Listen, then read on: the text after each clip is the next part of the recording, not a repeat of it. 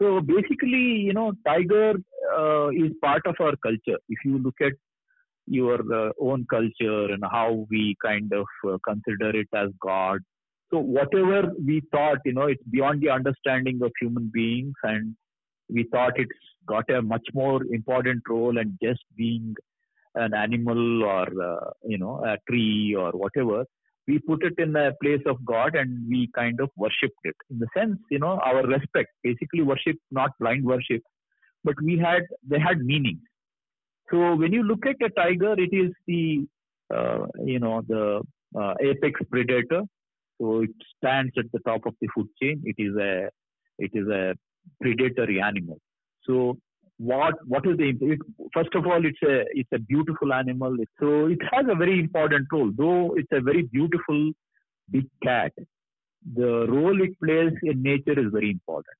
So it is also a representative of what we do or you know the representative of a forest.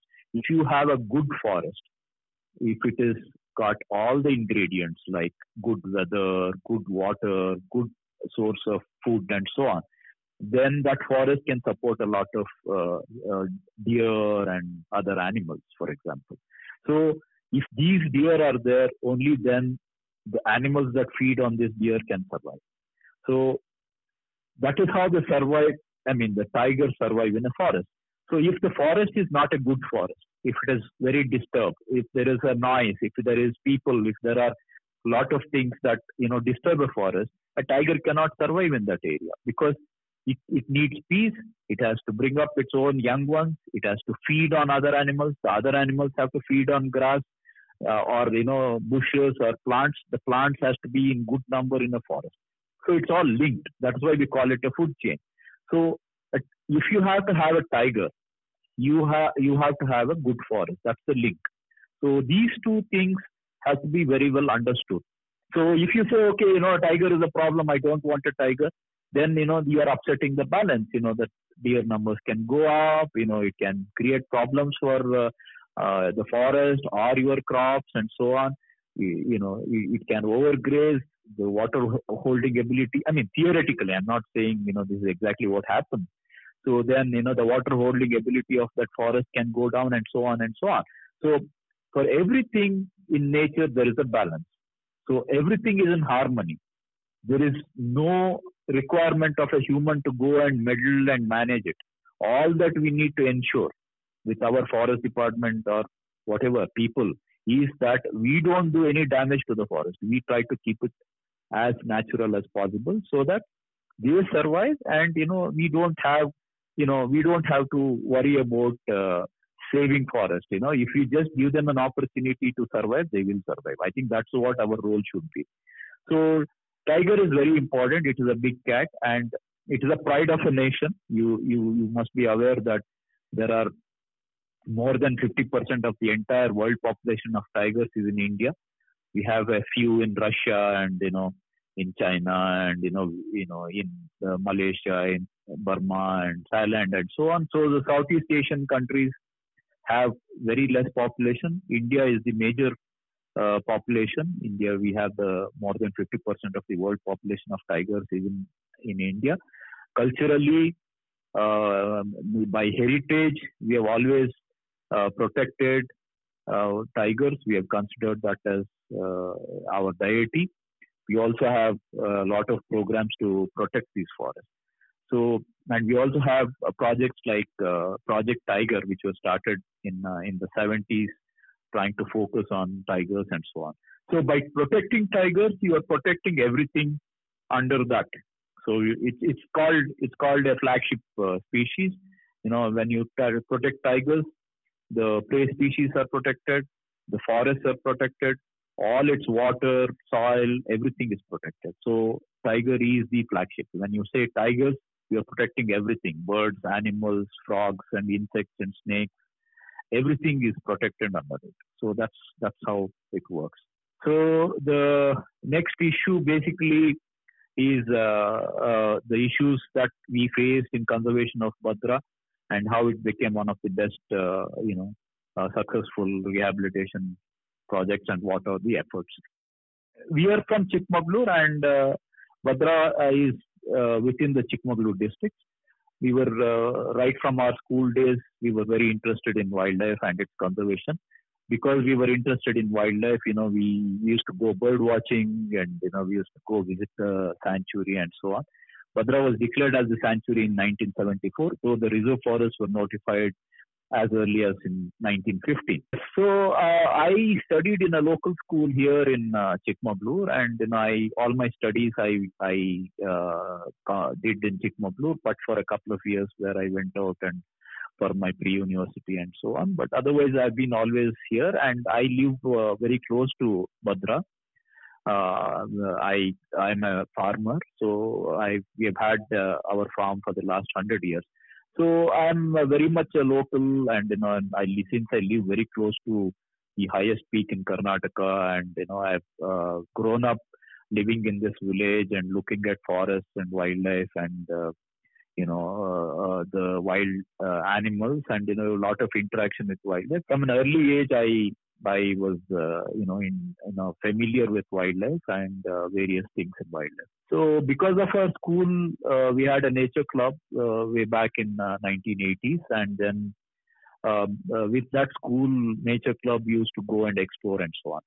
So since I am in this farm in a village, so wildlife was not, I was not uh, unfamiliar with the wildlife. I was uh, in, I mean, I used to come across a lot of uh, snakes and frogs and birds and animals and so on. So also my home background was like that. Everybody was an animal lover and so on. So we kind of developed a love for wildlife. So when once we started schooling and interacted uh, with our teachers and uh, our nature club, our understanding of wildlife became a little uh, stronger, and you know our liking for going to the uh, forest and you know exploring and trying to look at uh, new species so to see wildlife and all was, uh, you know, was intensified. So eventually, you know, when we started going to this park and, you know, we started noticing the bird species, we started noting down uh, what we see and all that. So we also started uh, noting down the problems. So uh, we, we became more familiar with what was available in Bhadra and you know what the kind of forest, the kind of wildlife that is there, and the problems and so on. So uh, we noticed many things. Uh, first, we noticed, you know, that you know there were a lot of problems. There was fire, you know, there were people living inside. Uh, there was poaching and uh, hunting was there. There was uh, smuggling of uh, wood and so on. So the forest department was also, you know, not able to manage the forest very well. So we started realizing and noting these issues, and then uh, we were too young to initially, you know, take it up or address those issues. As we grew up and, you know, we kind of uh, became adults, you know, our uh, reach was uh, longer, like, you know, we could go to the forest uh, when we wanted. And so we started understanding these issues better. Then as a, as a, as a, uh, you know, furthering of that knowledge, we went and interacted with the forester, with the guard, or the DFO or the range officer and so on. We tried to say, you know, why, you know, the uh, hunting is uh, not stopped or, you know, nothing is being done and so on. So this started as a very small uh, uh issue that we were interested in and we started addressing those issues. There were limitations, you know, every time we address, try to address that particular issue, there were uh, things that were related in either they did not have a budget or they did not have staff and so on. So we started working with the department and they were also very welcome because, you know, they also don't get the support that they usually should. You know, a common citizen is not interested in wildlife and, you know, nobody takes any interest. So, I mean, if it does work, it works. You know, if it doesn't do, you know, it, it doesn't even come to the notice of uh, most people.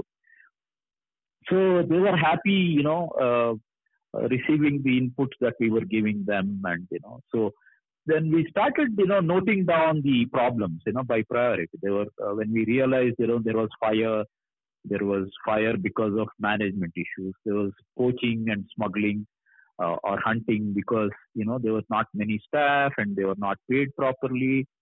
Uh, there was no facility. And so i'm talking about you know 30 or 35 years ago So then, you know, there were people inside. They had their own problems. You know, they didn't have, uh, you know, anywhere to go. They were frustrated. They did not get the money they wanted. They were economically weaker. They were dominated by people.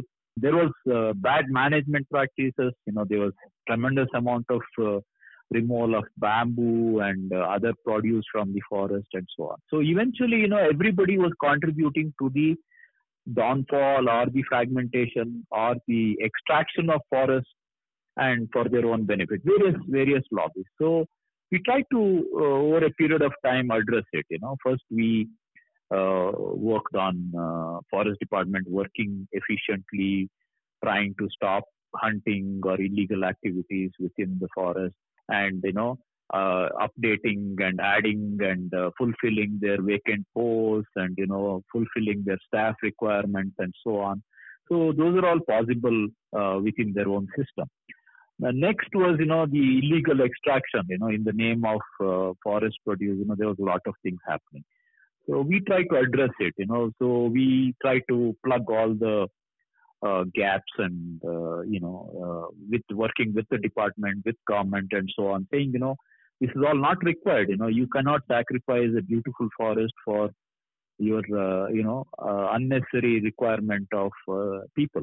So it has to it has a much bigger role in in terms of carbon sequestering or giving water to the people rather than you know using it for temporary gains of a few people. So you know that we try to stop.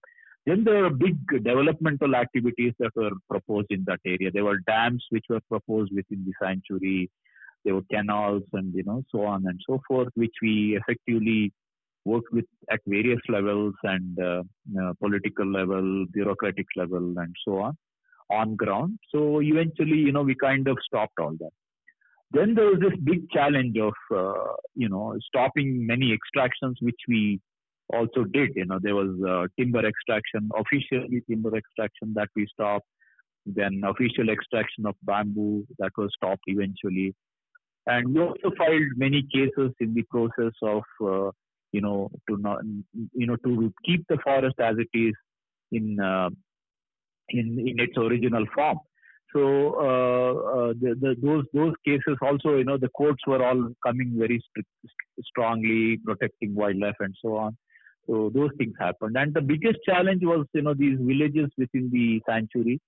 There was a proposal which had not progressed and so on. So then we took it up around uh, in the 1990 90s and then there were good officers, you know, good revenue department officials. Then we went to the politicians.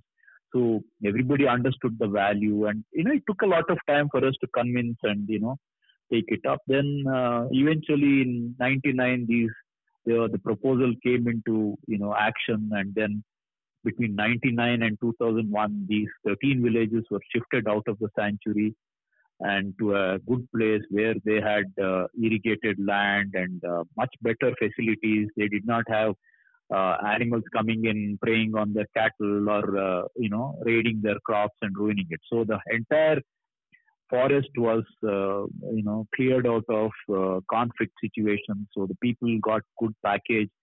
They get sites housing uh, civic amenities land and uh, so on. So they are living a very uh, good life now. Uh, they they are much better off economically socially and also politically. And they have better relationship with their their own families, relatives, and so on. So it's a fantastic thing. So it is also because a lot of people, including the the, the people who are uh, living inside, everybody kind of understood the value of it. Everybody contributed, including us. You know, we played our role. The officials of the forest department played their role. Revenue officials played their role. Politicians played their role. So everybody joined hands, and you know, it became a very beautiful project and you know people are happy. At the same time you know the forest is free of people free of cattle. You know there were 2000 cattle and 2000 people. Now today you don't have any cattle grazing inside. What was very very critical for wildlife was eaten away by uh, cattle. Now it is not the case. You know the entire area is meant only for wildlife. Wildlife is thriving. The numbers are uh, good. They have very healthy kind of numbers, whether it is tigers or elephants or gaur or cheetal or whatever. So everything is coming back. So this is a great uh, kind of a situation where people have been benefited. They have better life now. Also, wildlife has better life. So this is something that was the biggest uh, uh, kind of a project that ever happened to this particular place. Now, 500 square kilometers of forest is free of uh, people and cattle and all the anthropogenic pressures that was there fire, hunting, smuggling, nothing is there. And you know, it's also very nice to see people progressing. Their uh, kids are all going to schools and colleges. They're finding jobs. They're economically much much better. Their crops, you know, they get 100% uh, of whatever they they grow. They get good markets. They have the reach for the best uh, uh, agricultural methods that are available. They have transport. They have. they are part of the society today. earlier, they were not. You know, they were isolated and they are living in the middle of nowhere.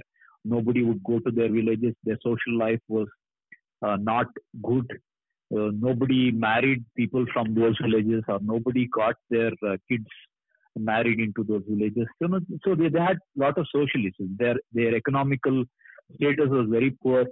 Today, you know, they're much, much better. So they get good prices for their uh, crops. They get good markets for their crops. They have uh, access to roads, access to schools, access to uh, health. So all this has a big, uh, uh, you know, big difference uh, has been made in their life because of this particular project. So I'm very positive. I look at people living good life. I also look at wildlife at peace and uh, you know whatever that sanctuary was meant for it is fulfilling that particular purpose.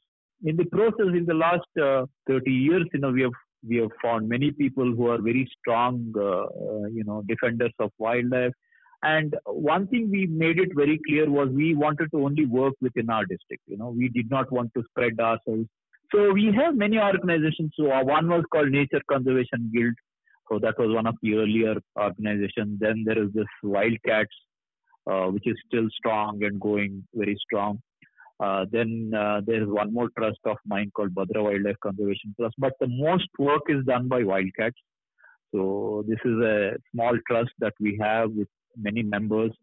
So old, there is a 75 year old person and there is a uh, 10 year old person in our group. So irrespective of your age limit or something, we kind of, you know, eh, we, got no uh, uh, subscription, it's got no fees, nothing. No, the only qualification is that is needed is you should be interested in wildlife. That's all. So you know, we do. You know, we still go out on trips. We do work. You know, we kind of uh, uh, learn about uh, many things. We go bird watching. Uh, we go field trips. We go to the forest and so on. So uh, basically we are kind of limiting all our work uh, to within the district of Chikmagalur. So it also includes many cases uh, against government, against people, anybody, you know, anybody who damages forest in our uh, uh, in our district, you know, we kind of try to convince them not to do it. But you know, we also go to court. We have kind of fought many things. You know, we have fought mining, we have fought uh, windmills, we have fought roads, we have fought uh, forest destruction. We have fought many things like that. So basically we are an activist group uh, with a bit of science and a bit of understanding about nature and wildlife. But we are mostly, you know, trying to defend it. Many of our, uh, uh, you know, uh, team members have done extremely well in studies in uh, wildlife studies in bird watching. There are some expert bird watchers. There are some expert herpetologists, you know, and so on. So you know, we we kind of uh, uh, know about all that. We have continuously interacted with forest department wherever it's possible to support them. We have supported. We've also criticized people. We have criticized politicians. We have criticized things. Our motto is very clear. We are only interested in wildlife conservation. All of us are volunteers. All the hundred that that are part of our group. Many of them uh, go and work for free whenever they have time. We have conducted uh, social surveys. We have conducted wildlife uh, surveys. We have volunteered for many, many of the uh, government uh, surveys, you know, whether it is wildlife survey or other things. So we have been continuously engaged since because we are all locals. We live here. We are spread out in the district. So we actively take part in all the wildlife related issues. So whether it's education, whether it is activism, whether it is uh, collecting data, whatever it is. So yeah, that's how we kind of uh, have a strong presence. People appreciate us. We are also criticized. No, it's all welcome in a in a, in a society that is uh, multi-layered. It's all possibility. But we know we are a strong force.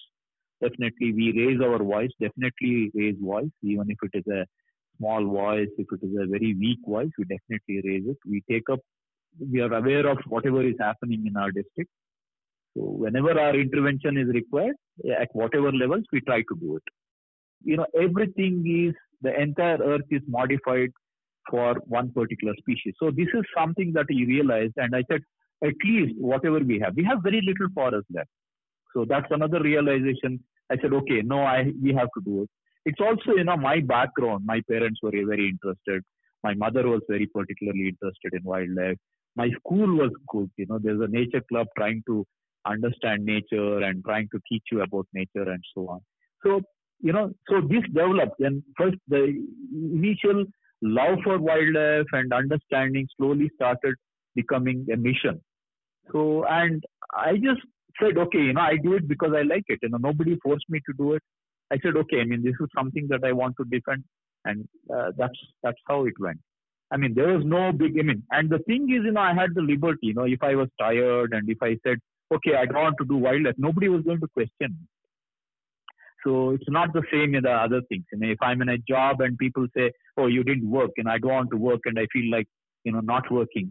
I mean, I'm responsible for some things, but here, you know, I mean, I was not, I was answerable to myself, so it was much easier in a way. So, but I mean, I'm not trivializing the whole thing, but I'm just saying, you know, I had this liberty because I wanted to do uh, protect my own land, and basically, it is also this, you know, I didn't want, uh, you know, this was my land, and I lived here, I was born here, I didn't choose to be born here, I was born here, and I had the realization, I had the understanding. When I was born here, I was living here and I had the realization, then I think, you know, it was obvious for me to do something to protect it. So I'm not, you know, if you're not aware of things, okay, nobody will question or you cannot question yourself that, okay, I'm not aware of uh, trying to do this particular thing. But if I say, okay, somebody is cutting a tree and I'm not, I am aware, I am a local, I live here, and I also know the importance of tree, then when I don't raise my voice or when I don't defend it, then I don't think so, you know, I can even exist or, you know, answer to myself. So I try to do whatever I can. That's that was my philosophy. I said, I'll do what I can for as long as I can. And you know, lot of my fights were basically to say that okay, you know, I, I know the issue, I know the solution, I will fight for it. So I'm not just going to give up, you know, okay, you know, if somebody is cutting a tree in a forest, I'll say, oh, okay, you know, what can I do? No, I'll try to put up a fight. If I can defend the tree, fine. And, you know, if I'm outmaneuvered, overpowered, and things like that, then I can give up. So it is to answer myself and saying, okay, you know, I tried my best. Okay, I failed. It's fine. But I'm not going to accept failure before even trying it. That's my philosophy.